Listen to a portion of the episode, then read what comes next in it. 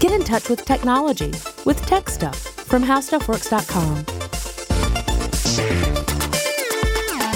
Hey there, and welcome to Tech Stuff. I'm your host, Jonathan Strickland. I'm an executive producer at How Stuff Works, and I love all things tech. And in our last episode, I talked about actress Hedy Lamarr and how she came to America just before World War II erupted in Europe, and how she co invented a form of secret communication via radio signals with composer George Antheil.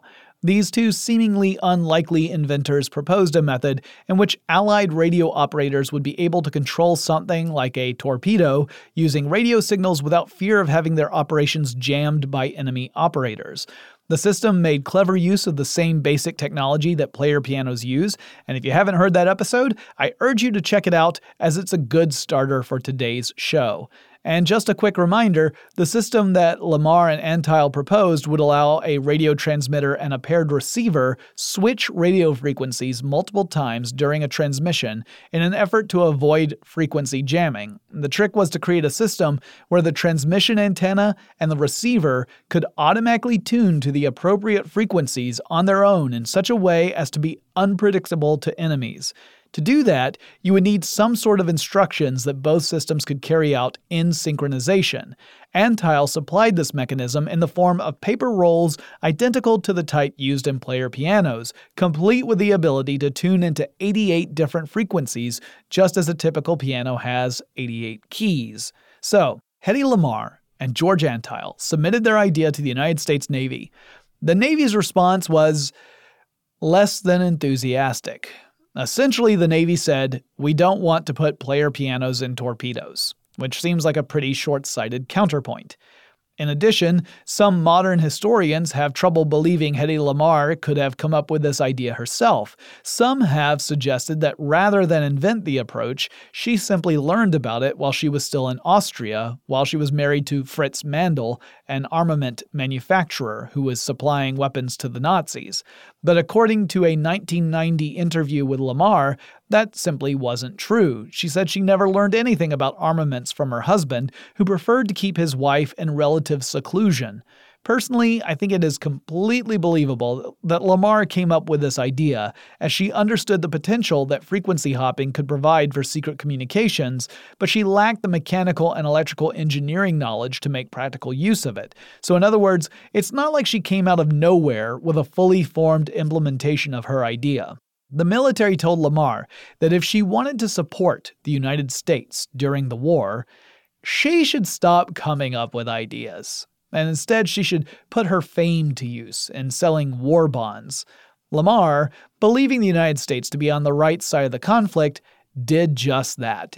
Her idea languished with other classified documents locked away in the United States Navy, and the reason that it was locked away was that while the Navy didn't plan on using it, they were concerned that some of this information could potentially give the enemy valuable information if it, in fact, were shared publicly. So it got put into secret storage, essentially. She went on to perform for troops and raise money for the United States, reportedly raising the equivalent of more than $20 million by some estimates.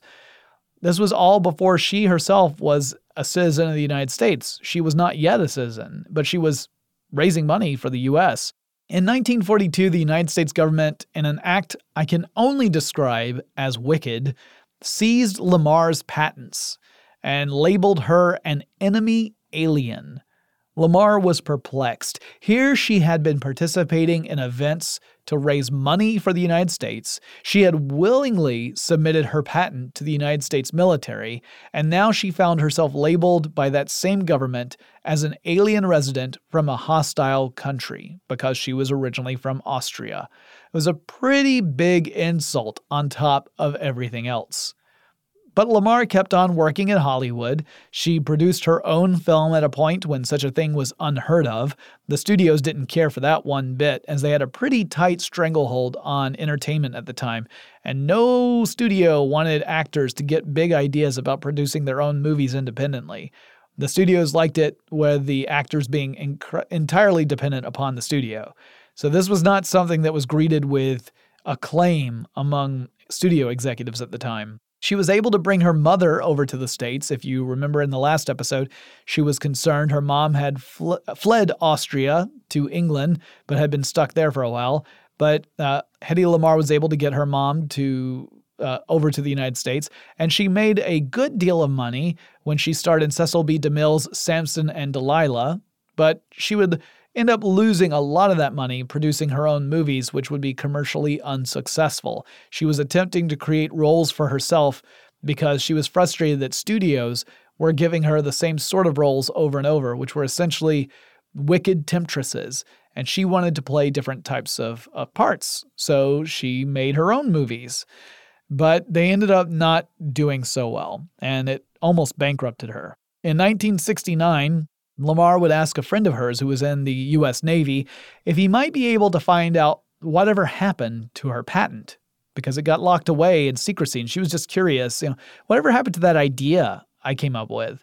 Her friend did some digging and discovered that the technology she and Antheil had proposed in 1941 was now in common use in the United States military for secret communications.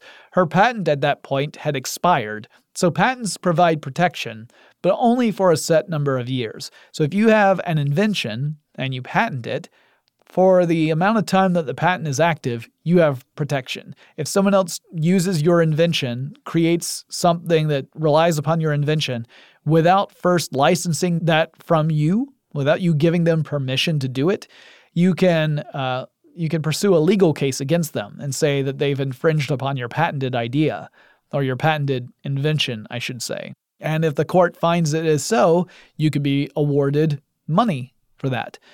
However, patents only are good for a certain number of years, and after that, they pass into the public domain, which is meant to give inventors the opportunity to take advantage of previous inventions and then improve upon them.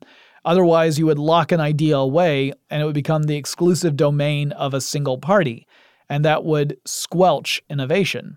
Well, Lamarr's patent had in, entered into the public domain by 1969. However, as it turns out, the military had been using that patented idea since before the patent had actually expired. And that meant that Lamarr should have been paid for the use of that idea, as those who submitted their inventions to the Inventors Council, I mentioned them in the last episode, they were supposed to receive compensation if those inventions were actually put into practice. Lamarr was unaware of the fact that they had been doing this. By the time she found out her patent had expired, and she did not know that if she were to sue within six years of the patent expiring for revenue that should have been hers, she could have won the court case. She was unaware of all of that. And as a result, she did not receive any money from her patented idea that the United States government was actively uh, exploiting from the 1950s onward. The implementation in uh, in question, the one that was first used back when her patented idea was still patented, was called the uh, the sonobuoy or sonobuoy as most people pronounce it, but it's a a portmanteau of sonar and buoy or buoy. Uh, I say buoy. That's just the way I've always said that word. But you know, thing thing what floats in the water.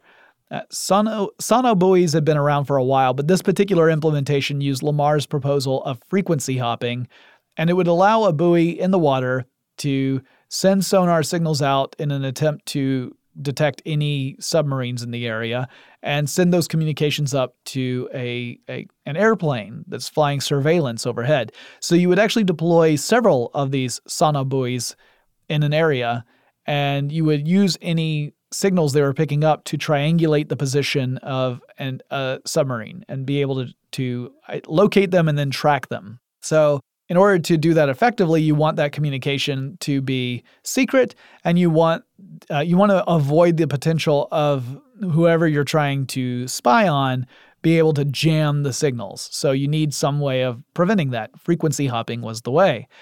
Her patent had passed to a contractor who was working on the sonobuoy. His name was Romuald Irenaeus Sabor Machaki, and I know I've butchered trying to pronounce that name. It was a heck of a name to try and pronounce. He said that when he was handed the patent, The names had been expunged. He didn't know who was responsible for it. It was just property of the United States Navy. But he used it as a basis for his design of a frequency hopping communication system between the sonobuoy and airplanes, though his version used a computer chip to determine which frequencies the two elements would use in sequence rather than rolls of piano paper.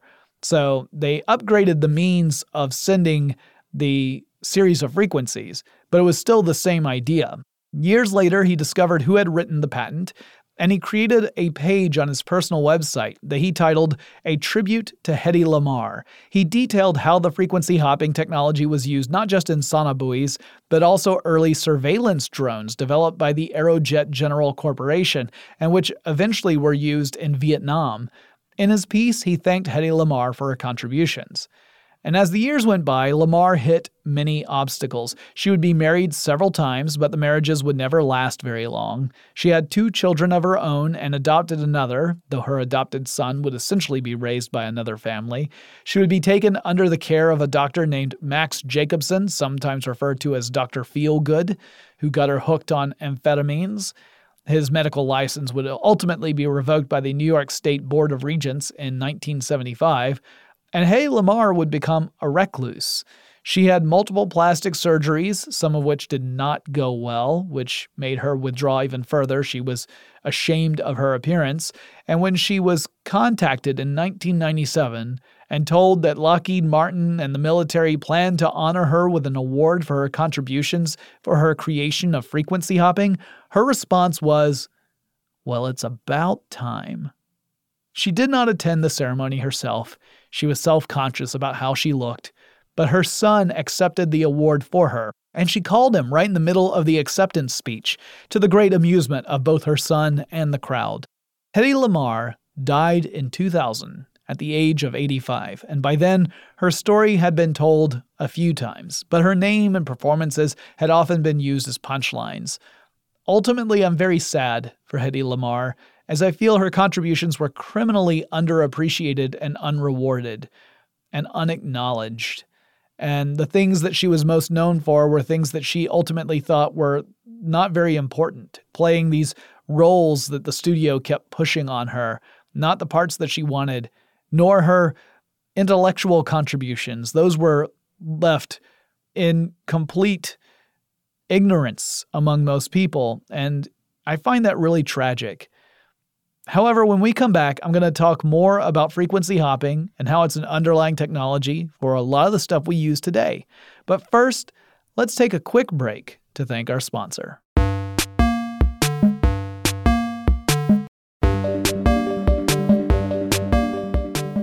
So, the concept behind frequency hopping is simple. You have two or more radios tuned to a frequency, which allows for communication between those two radios.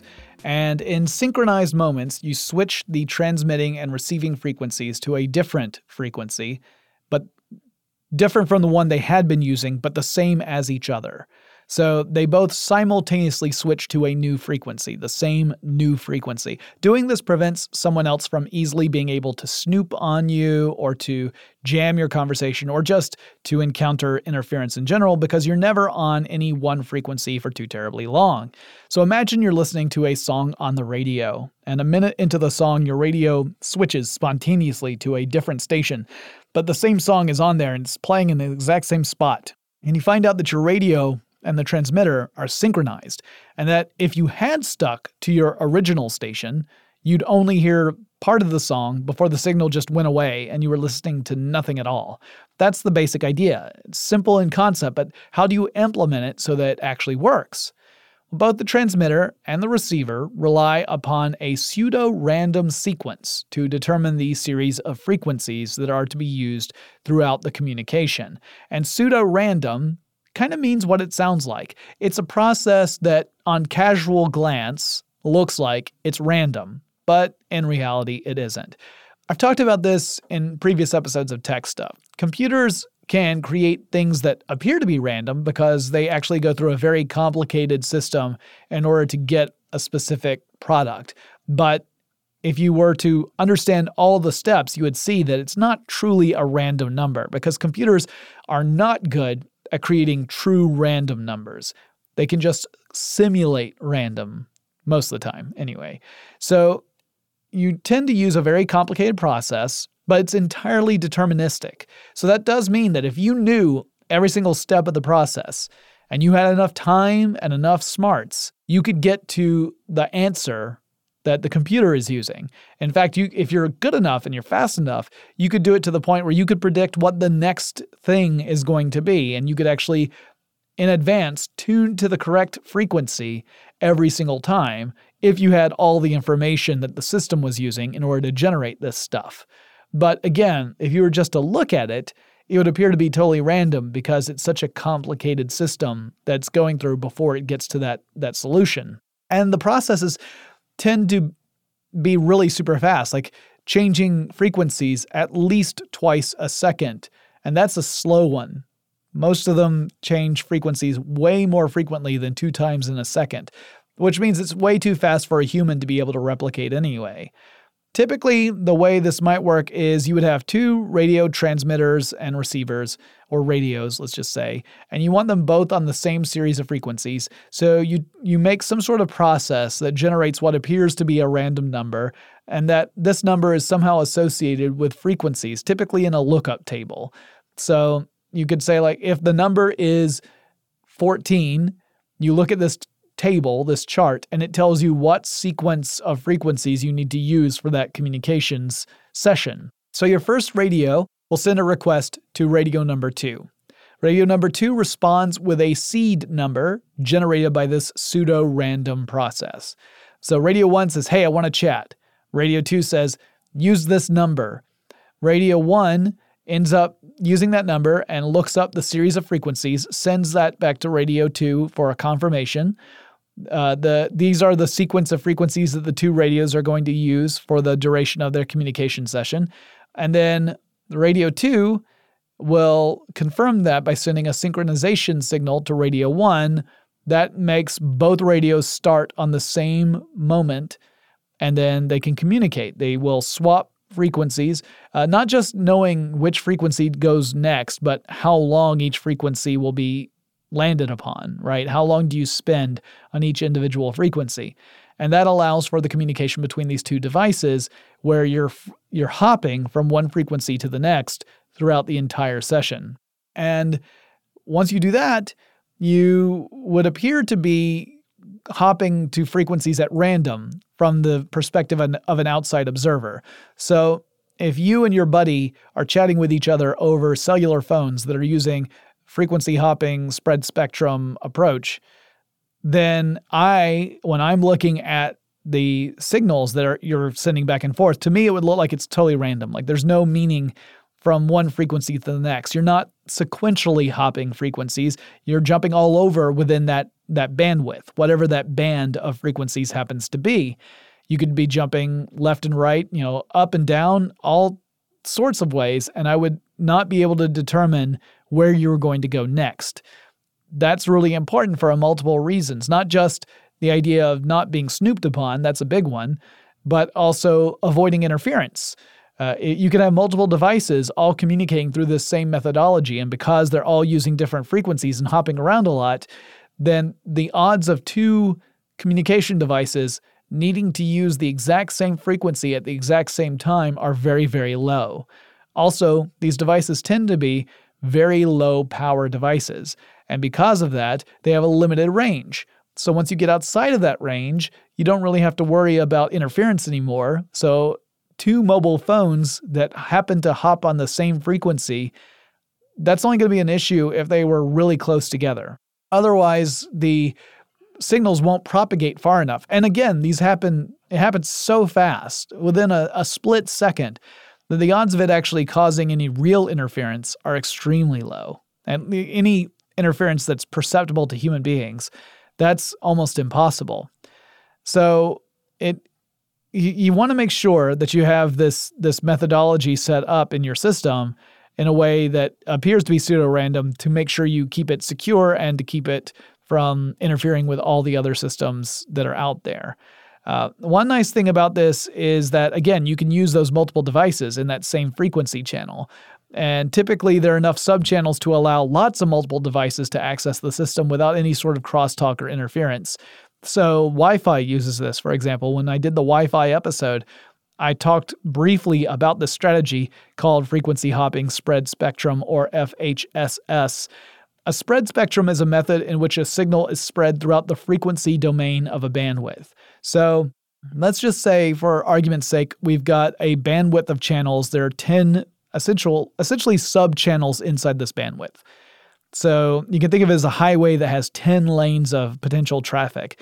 A spread spectrum would take a signal that normally would fit into just a single channel or a single lane on this highway, and then allow that signal to spread through the entire width of that bandwidth or all of the lanes of the highway. With frequency hopping, it would be as if the car was magically jumping from, say, lane 2 to lane 7, and then from lane 7 to lane 5, and then lane 5 to lane 1, and so on and so forth. Just immediately jumping from one lane to the next while continuously traveling down the highway. But there are other methodologies that take a slightly different approach. Direct sequence spread spectrum, which is also used in Wi Fi, takes a signal and then modulates it with a pseudo random noise spreading code.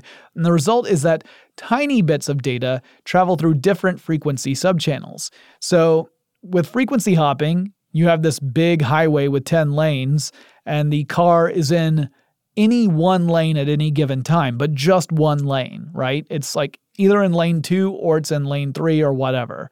And then when it t- comes time to hop, it suddenly appears in a different lane but it's always only in one lane at a time. Direct sequence spread spectrum is different. It's in all the lanes simultaneously, but only tiny parts of it are in each lane. And then on the other end, you're able to piece it all together. So, different approach to using the same sort of, or, trying to solve the same sort of problem.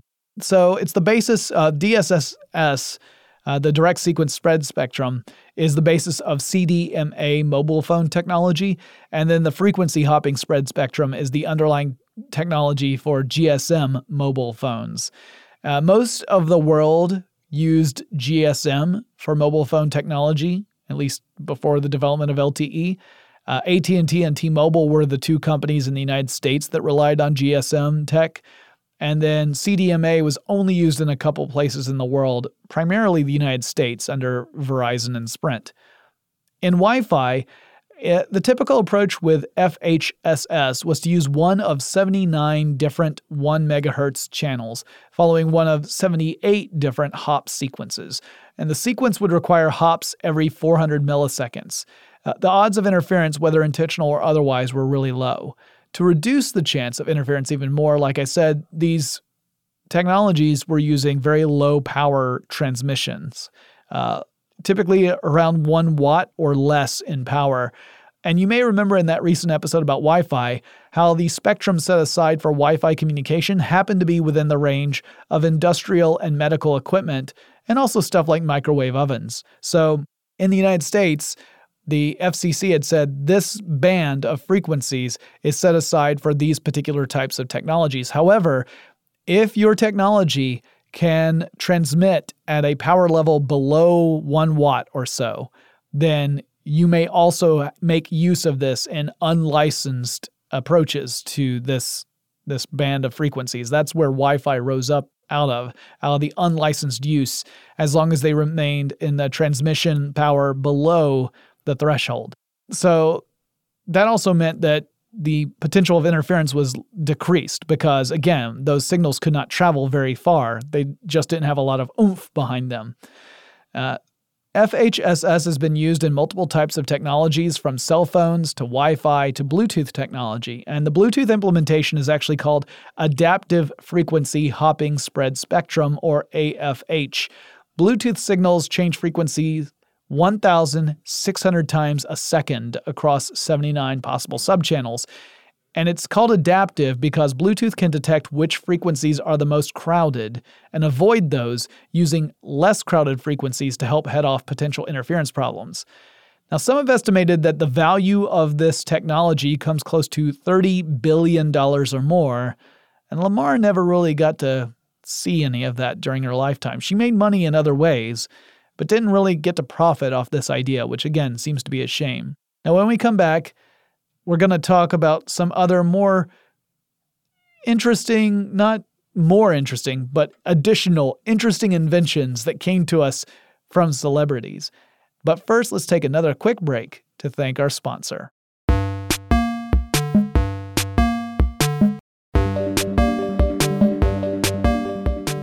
Well, I've pretty much exhausted the topic of frequency hopping without getting into much more technical detail, and that would increase both the likelihood that I would lose a lot of listeners, and more likely, I would get something really, really wrong because my own understanding of the technology does not go that deep. So instead of trying to talk about it for another 10 minutes and hem and haw, which I think would waste everyone's time, I thought it might be fun to chat about other actors and other people in the entertainment industry who have been credited with various inventions and what those inventions are. For example, actor and musician Harry Connick Jr. invented a system that synchronized the display of digital sheet music for musicians in an orchestra. So instead of musicians all referencing printed sheet music on paper, which requires you to find time to turn a page and try to keep up with the pace of the musical piece, Harry Connick Jr. gets a credit on U.S. patent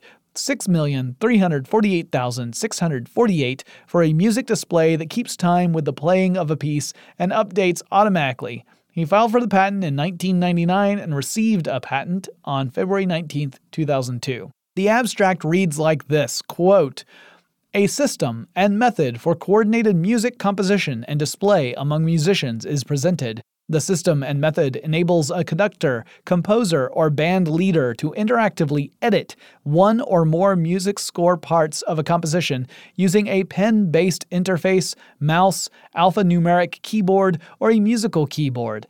Handwritten music editing, which is entered with the pen based interface, may be flexibly converted to a digital music notation format. Connected to the composer station are one or more musician stations that may be arranged as an orchestra. The musical score parts may be selectively transmitted to one or more musician stations by the composer. Thus, an operator of the conductor station can flexibly write and edit music score parts and transmit the parts to musicians over the network. The system and method can also be used to conduct the orchestra in rehearsals or performances. So, this could be incredibly useful if you were composing a piece of music. Let's say that you're a film composer and you're working on trying to create just the right mood during the actual composition. You've got the film to watch, you've got a print of the film.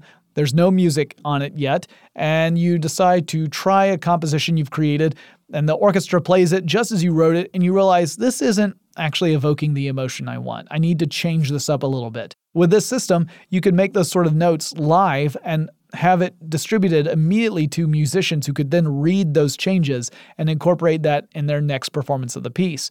Uh, I think about this when I hear episodes of the soundtrack show because they talk a lot about having to do different takes and having different approaches to playing the same sort of music over and over again. And I think it's a pretty clever approach and also makes sense. He is a musician, he created a system that would benefit musicians. But what about magician Harry Houdini? He patented a diver's suit in 1921. Specifically, Houdini's design was to improve upon deep sea diving suits. So, this is one of those big, bulky ones that has the big like Bioshock style helmet on the top of it. The design was meant to be an improvement in several ways upon the diving suits of the day. For ex- example, it was meant to protect divers from the intense pressure they would experience when diving deep below the surface. It was also meant to allow divers to quickly move up or down within the sea without having to spend as much time compressing or decompressing and it was meant to allow divers to get in and out of the suit all by themselves, including in the case of an emergency in which a diver might need to ditch the suit underwater and risk getting the bends in an effort to avoid certain death. The diving suit consisted of an upper body section and a lower body section, and they would join together at a metallic belt that had a lever operator system on it, which would allow the diver to attach or detach the two sections. So you'd flip a little lever and the suit would come apart. Uh, pretty clever invention and also makes sense. Harry Houdini was all about finding ways to get out of things very quickly. He was mostly known as an escape artist kind of magician, more of an escape artist than your your traditional magician, I would say. Then we have Samuel Clemens, who is better known, of course, as Mark Twain. He got a patent for an invention titled, quote, improvement in adjustable and detachable straps for garments, end quote, which was essentially an elastic strap and clasp with at least one image in the patent showing a hook and clasp system. So, in other words, Mark Twain, writer of Tom Sawyer and Huckleberry Finn, invented the bra strap clasp. Thank you, Mark Twain. We appreciate your support. Zeppo Marx, the younger brother to the famous Marx brothers of Groucho, Chico, and Harpo, not to mention Gummo, who most people don't remember, he wasn't just an actor in some of their earlier films, he was also an inventor. He created a cardiac pulse monitor, plus a couple of other inventions, including a heating pad that used steam as the source for heat. The cardiac monitor was in the form of a watch, and I gotta quote the abstract because I like the idea, but I'm not sure how practical it really is, whether or not it actually worked. But here's the here's the abstract. Quote a unit to provide an audible and vibratory warning to advise persons who have cardiac impairment of extreme variations in the pulse rate. The unit is provided with an electric motor that is operated by the power of a small electric cell in a circuit that is intermittently closed by a pulse actuated switch and which rotates a permanent magnet. The latter is enclosed in a housing that is held in a position corresponding to normal by a hairspring. Said housing, under drag of the magnetic field of the magnet, being moved rotationally in the direction of magnet rotation, when the pulse rate is above normal due to a more continuous energizing of the motor by the pulse, and said housing under bias of the hairspring being moved rotationally counter to said magnetic drag when the pulse rate is subnormal. A color coded telltale advises of lesser pulse rate variations in either direction. An audible alarm is provided to warn of excessively high or abnormally low changes of the pulse rate. So, in other words, what all that wordiness says is that there was an element inside this watch that would rotate as part of its normal means of operation if it wasn't attached to your wrist at all. When it's attached to your wrist, your pulse would create a a, uh, a switch. There would be a switch that would open and close in time with your pulse. Your pulse would somehow activate this switch.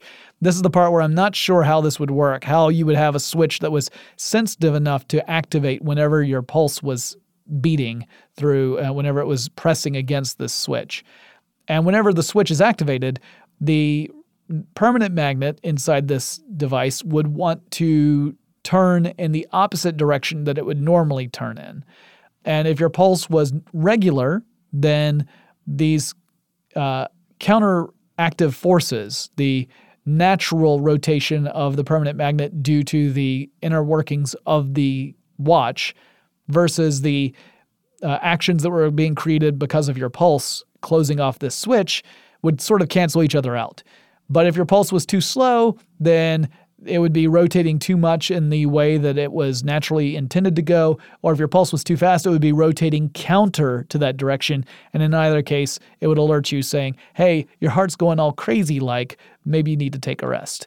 I honestly don't know if this thing would work based upon the patent. It I didn't learn enough of it to figure out how you could have a, a, a switch that's sensitive without using something like uh, LEDs to detect when blood is flowing through your veins. Anyway, I had a lot of options for other inventions created by celebrities to kind of close this out. Steven Spielberg invented a device that would allow you to make annotations and edits to a document using your voice.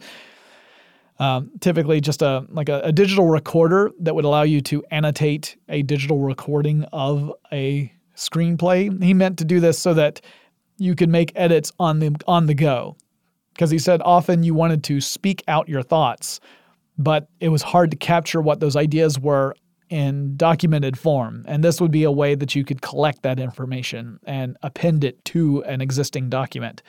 Michael Jackson's name is on a patent for shoes that shifts the wearer's center of gravity, allowing the wearer to lean much further forward than they normally could and still maintain your balance. This was to replicate the effect as seen in the music video Smooth Criminal. Now, during the music video, The dancers actually wore special harnesses hooked up to cables, and that gave them the ability to lean far forward, you know, without face planting. But that would not be such a good idea during a live show. It would require too much setup. It would be too obvious to the audience. So they needed some other form of invention to allow for that same sort of effect. So these shoes included a way to lock into an upstanding post positioned on a stage, sort of like a, a peg the shoe would fit on. This actually makes me think of action figures. There are a lot of action figures that in the heel of a shoe on the action figure, there's a little hole, and that typically will correspond with pegs that you'll find in various action figure playsets, so that the figure will stand up and not just fall over as soon as you try and position him or her in whatever play scene you're using. But there was one invention so goofy from someone pretty famous that I felt it had to be my final example because it's just about as much of the opposite of what Hedy Lamarr did as I can imagine. The inventor in question was Francis Ford Coppola. And Coppola is a famous film director and screenwriter and producer. He co wrote the film Patton. He co wrote and directed The Godfather. And he directed Apocalypse Now, among other things. So he's definitely made a name for himself in the history of film. He also has a connection with Michael Jackson. I just mentioned Michael Jackson. Well, Coppola had a connection with him. He directed Captain EO, which is a 3D 17 minute short film that starred Michael Jackson in sort of a space fantasy adventure. And this was for Disney theme parks. Uh, but he also filed a patent application on August 31st, 2006. And the patent application had the title Garment for identifying location on body of the garment wearer. The abstract is short. Quote, the present invention discloses a garment having printed thereon a figure comprising uniquely identifiable regions that, when worn, permit the wearer to identify for a third party a particular location on the wearer's body. End quote. The patent includes an image of a shirt with a turtle shell on it. The turtle's shell has a grid pattern, printed over it, and the grids have numbers inside of them, so you can refer to specific numbers within the grid. And the whole purpose of this is to let someone else know when you have an itch in an effort to get that itch scratched. Seriously, this is straight from the patent application. I swear I did not make this up. Quote For example, scratching an itch is a very common task in everyday life. It can be especially difficult, however, for a person to scratch his or her own itch when the location of the itch is in a hard to reach spot, such as the back. Presently, absent a device such as a scratching stick, a person with an itch in a hard to reach location must ask a second party to scratch the itch, this, in turn, requires orienting the second party scratcher by using a series of directions, which are often being misunderstood by the second party. For example, these instructions might include Could you scratch lower? To the left. No, the other left. Now down lower. To the right. No, no, too far. Back to the left. This situation may arise for people in normal health and dexterity, or for people with limited flexibility, such as those having spinal injuries that in, in, prevent them from bending or twisting to any significant degree. So his solution was to have a printout of a turtle shell with numbers on it, and then you would just say, Can you scratch me at number 17? Then, because you have the shirt on with the numbers on the back, the person could reach up, look at number 17, give you a good old scratching, and you would finally have relief. The Patent Office did not appear to issue a patent for this particular idea, and again, I think of it as being a an incredible contrast with what Hedy Lamarr's patent was back in 1941. So I had to include that as our final example because it makes me smile so much. Guys, before I sign off, I just want to give another shout out to the documentary Bombshell. It's all about Hedy Lamarr's story, not just the parts about her uh, kind of coming up with the idea of frequency hopping, but also other elements of her life, including the trials and tribulations she went through, the various uh, uh, challenges she faced throughout her life, choices she made, and how that affected her. I highly recommend it if you have the opportunity to watch it. Go check it out. Uh, I happened to watch it on Amazon Prime, but wherever you might find it, uh, I think it's worth a watch. So that's a thumbs up from me. Well, that wraps up this discussion about Hedy Lamarr and frequency hopping and celebrity inventions. I'm sure I will someday revisit celebrity inventions. There are a couple of others out there that are kind of interesting, some of which aren't necessarily zany, but are genuinely interesting and useful, uh, some of which are more in that zany category. So maybe I'll do an episode about that again in the future. If you have a suggestion for an episode of Tech Stuff, maybe you've got a company or technology or a person in tech I should cover, send me a message. The email address is techstuff at howstuffworks.com. Or drop me a line on Facebook or Twitter. The handle at both of those is techstuff, HSW. Remember to follow us on Instagram, and I'll talk to you again really soon.